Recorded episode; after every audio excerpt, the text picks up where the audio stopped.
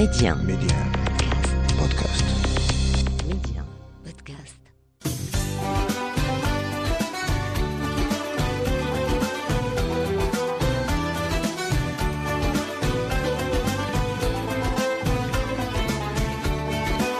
أرحب بكم في عدد جديد من للا بلادي أرض الخير والخصب والبركة. للا بلادي التي تعرفون تاريخها ومآثرها وأطباقها وتقاليدها وكل مكامن الجمال والثقافة التي تزخر بها المملكة. لكن في للا بلادي أيضا تراث وموروث شعبي غني متعدد الألوان والأبعاد كثيرا ما يخفي ذاكرة ثرية بالقصص والأمثال والعبر والحكايات. والحكايات الشعبية المستوحاة من الفولكلور المغربي تعد جزءا من موروثنا الشعبي وخلاصة إفرازات وتجارب وقصص تتوارثها الأجيال وتعكس أسس الثقافة المغربية الضاربة في القدم. ثم أيضا تعكس هذه الخاصية التي يتميز بها المغاربة عن غيرهم من باقي المجتمعات. أو بمعنى أصح تمغربيت التي لا يفهمها سوى المغربي. ميدي ان أسماء بشري لالا بلادي. التراث المغربي مليء بالكثير من الأساطير والحكايات التي تتوارثها الأجيال والتي ترسخت في وجدان المغاربة وأصبح البعض يبحث وراءها ليكتشف هل هي حقيقة أم مجرد أسطورة. ولذلك حكايتنا اليوم من الأسماء التي ترددت في أكثر من أماكن ومناسبة وحتى أغاني مغربية. هي قصيدة الغزال فاطمة التي أداها عدد من الفنانين المغاربة. الغزال فاطمة إذن اسم يتردد إلى اليوم قصتها وحكايتها ومن تكون ترويها لنا بعد قليل فاطمة الزهراء الملقبة بالسيدة الحرة وهي مهتمة بالتراث الشفهي والمكتوب. أرجو أن تبقوا معنا.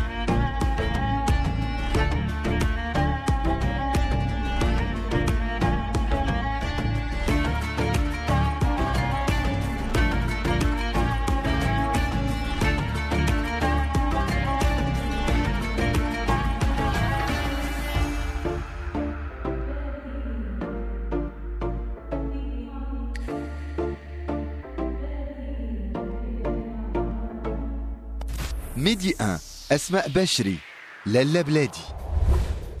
أهلا بكم من جديد في للا بلادي والتراث والموروث الشعبي المغربي. إذن بما فيه من الفنون والمأثورات الشعبية يعبر دائما عن الهوية والذاكرة الشعبية والقيم ويحمل أيضا في طياته التقاليد والعادات السائدة ويكشف عن مكنونات وحياة اليومي المغربي. حكايتنا اليوم مستمعين كما جاء في التقديم عن الغزال فاطمة مع فاطمة الزهراء الملقبة بالسيدة الحرة. نتابع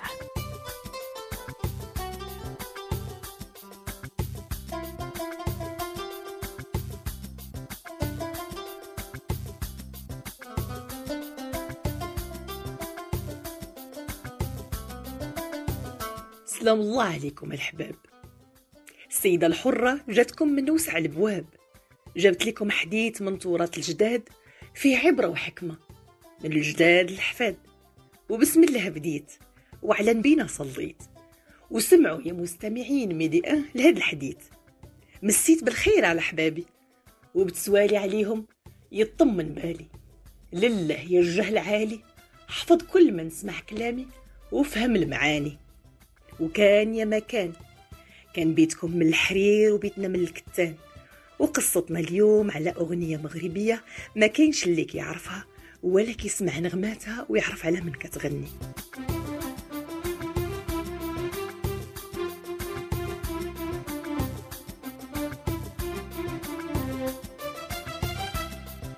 قصتنا اليوم على لالا غزالي. لالا فاطمة زينة البنات. مولات الزين الفتان. وكان يا ما كان. كان واحد الشاب من زينة شباب قبيلته. عطاه الله من الزين والهبة اللي سحر به كاع قلوب العذارة وحيت كان آخر العنقود ميمته كانت كتسميه غير يا غزالي. لكن هو سميتو مولاي إسماعيل. كبر في الفشوش والخنات ومع طول المدة والأيام وكبر واشتد عودو ولا مغرور وكيقول القمر زول وأنا نجلس مكانك. لكن شاء القدر هاد الولد كبر يتيم. وكان العائل الوحيد ليه هو عمو. عمو كان برزقو الكتير لكن واخا هكاك ما كانش أناني. كان شاغلو أمر ولد خوه وكيبغي يطمن عليه وعمره نساه إنه يتيم في كتافه وديما مني كيتلاقاه كيقول له يا مولاي إسماعيل وقتاش نفرحوا بيك ونطمنوا عليك؟ ونشوفوا تريكتك. وحيت مولاي إسماعيل كان مغرور كان عند بالو عمو باغي يزوجيه وحده في بناته لكن العم مسكين كان غرضه غير يأمن لولد خوه مستقبله ويشوف تريكته وكان معتبره بحال ولده وكل نهار كيسولو هاد السؤال. واحد نهار مولاي إسماعيل طلع له الدم وسولو عمو هاد السؤال وقتاش نفرحوا بك يا ولد خويا؟ هو يجاوبو مولاي إسماعيل وقال ليه أنا عمي ما نديش اللي كان والمرأة اللي بغاها قلبي وخاطري خاص يكون فيها معيار الزين. وتكون مولات الزين الفتان. سولو عمو قال له وشنو هو معيار الزين في نظرك ولد خويا؟ هو له عمو راني كنسمعك. قال له مولاي إسماعيل البنت اللي بغاها قلبي وغتدخل خاطري خاص يكون فيها معيار الزين. ومعيار الزين عندي هو خاصها تكون بيضة بيضها بيض الثلج ولونها صفا من الحليب الصافي. ويقول له عمو على يا ولدي شنو عيب السمراء وشنو ناقصها من معيار الزين ديالك؟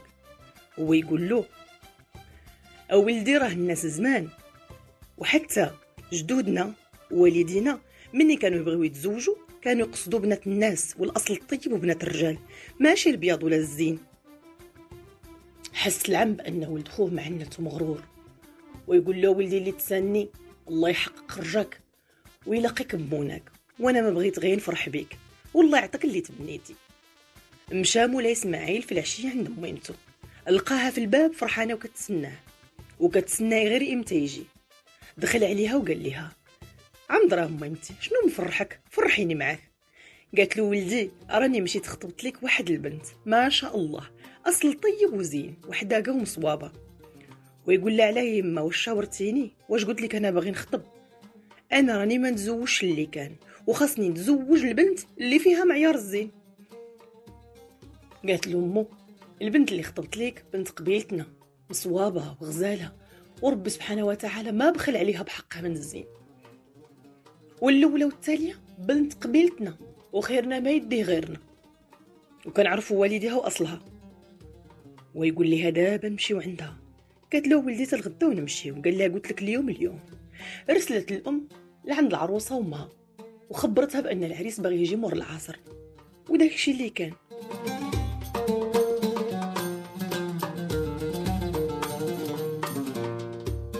دارت أم العروسة اللازم. وجدت الصواني والمجامع بخرت الدرار وعطرت وغير وصل العصر مشات الأم وولدها عند هذوك الناس وبقاو كيتسناو. هو يقول ليها الولد خالتي فين بنتك؟ بكل تعنت وغرور. وهي ترسل أختها الصغيرة باش تعيط ليها. البنت مسكينة نزلت من حياها لابسة حيكها ونقابها وحانية رجلين واليدين ومواطية الراس في الأرض. هو يقول لها مولاي إسماعيل بلا ما تعري وجهك راه السمر باين واخا مغطياه ومن يدك باين العربون. والله ما كانت مراتي فيها معيار زين وتشقشق بالبيض لا تزوجت بها. هنا البنت تصدمت. وبقات غير كتشوف. مشات عندها مو قالت لها أبنتي أنا بغيتك وما غادي تكوني انت عروستي. خرج الولد معنت ومغرور وخلى البنت غارقة في دموعها. وكتبكي وصدقت كلامه وتيقت البهتان اللي قال ليها ومشى في حاله. بقات الأم كتطبطب عليها وقالت لها بنتي أنا غنجيبو بين يديك ونحضرو لك إن شاء الله.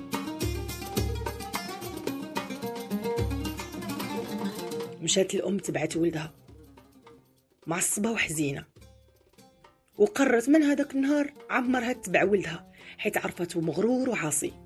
وأنها بسبب فشوشها ليه الزايد ولا غادي يتكبر على عباد الله. قالت له ميمتو ماشي حشومه عليك ولدي كسرتي قلب هذيك البنت وحشمتيني. قال لها راني قلت لك من غير مولات البشرة البيضاء ما نتزوج ميمتي بقات البنت مسكينة حزينة وبكلامه هز ثقتها بنفسها وصدمها.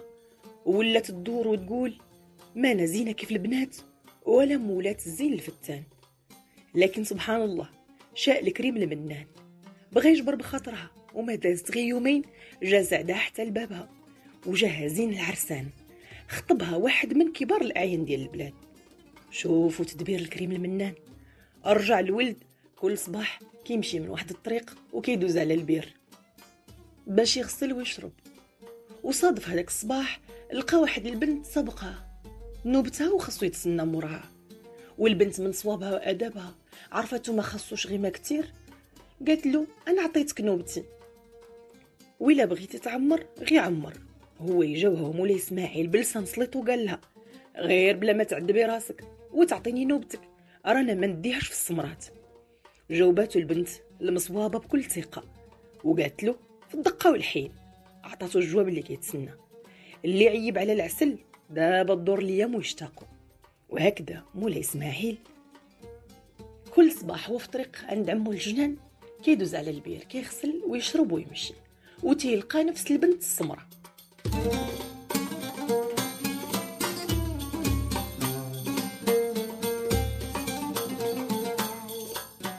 ومع طول الزمان سرقت قلبه وتفكيره ولا حاير بيها.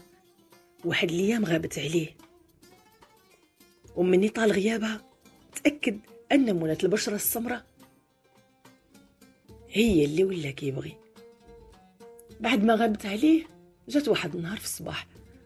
هو يسولها قرب لها باش يتودد لها وقال لها أشنو سميتك؟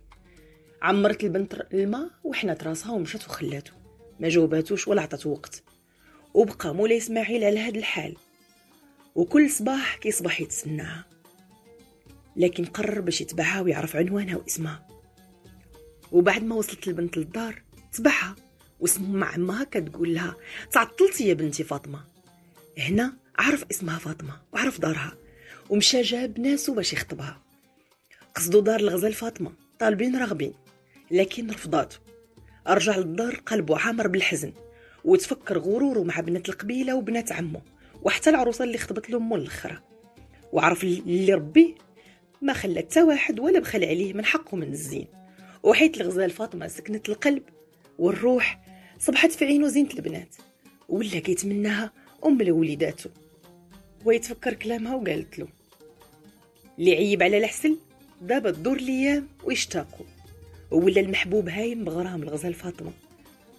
ولا تبعها بحال ضله وفين ما مشات كتلقاه موراها. هذيك الليلة صباح الصباح كيتسناها وسمع خطاويها وخلخالها جاي في الطريق. ومشى عندها وقال لها أرحمي يا راحة العقل ترحامي من جفاك طال سقامي. كيف نبقى حاير وانتي مسلية؟ روفي يا الغزال فاطمة. أمولتي الحب والهوى والعشق ونار الغرام. من حالة صداف عضايا قاموا كل واحد دار مقامه.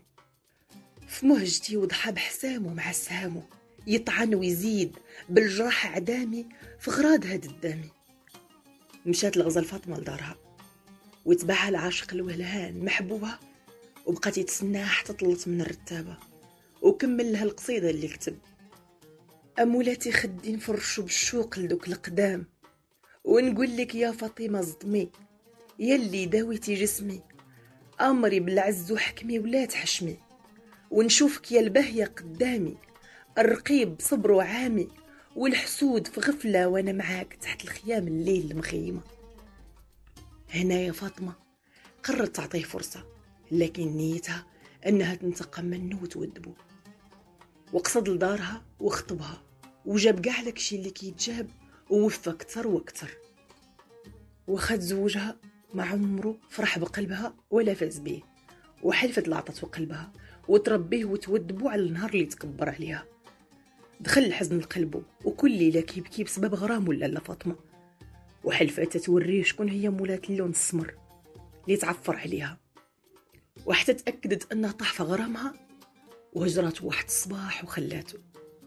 وداز عام على فراقه بفاطمة. ومشى عند عمه. قصد ظهره وقال له عمي أنا قصدت نتزوج بنتك الصغيرة. قال له عمي هذاك هو المنى عندي إنك تاخذ وحدة في بناتي. لكن ولدي كيف كيقول شرعنا وديننا نشاور المعنيه بالأمر. مشى العم عند بنته. وهي تقول له نتلاقى. وغير تلاقات مولاي إسماعيل قالت له يا ولد عمي قالوا ناس زمان بعد من دمك لا يطليق وأنا ولد عمي ما نزوجش بدمي. وبعد ما كان مولاي إسماعيل زين الشبان المغرور المعفر ولا شاب قليل الحيلة. ومشات حكايتي من واد لواد وبقيت أنا مع بنات ولد الجواد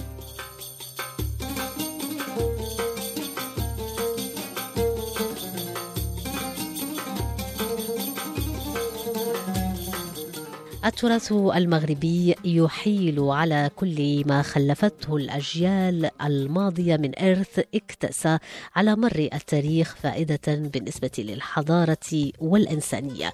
وعلى هذا الأساس يتم الحفاظ عليه وحمايته فهو دائما رمز للحضارة ومرآة لهويتها وهو أيضا وسيلة لربط ماضيها بحاضرها ومظهر من مظاهر تنوعها الثقافي على مر الأزمان. الأزمان والعصور. وحكاية الغزال فاطمة كانت واحدة من هذا التراث والموروث المغربي وواحدة أيضا من حكايات لالا بلادي النابعة من تاريخ كبير وتراث غني غني بالموعظة والمعنى والعبر. التراث المغربي الذي دائما كما نقول ليس له حدود لكثرة ما جمع على أرضه من ثقافات وحضارات وهو إن غنى طربت الطبيعة. وإن حكى بطل الكلام.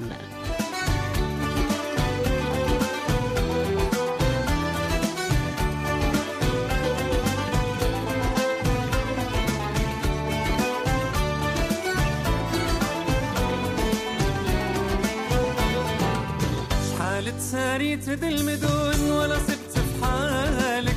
لالا بلادي الشاون تيهني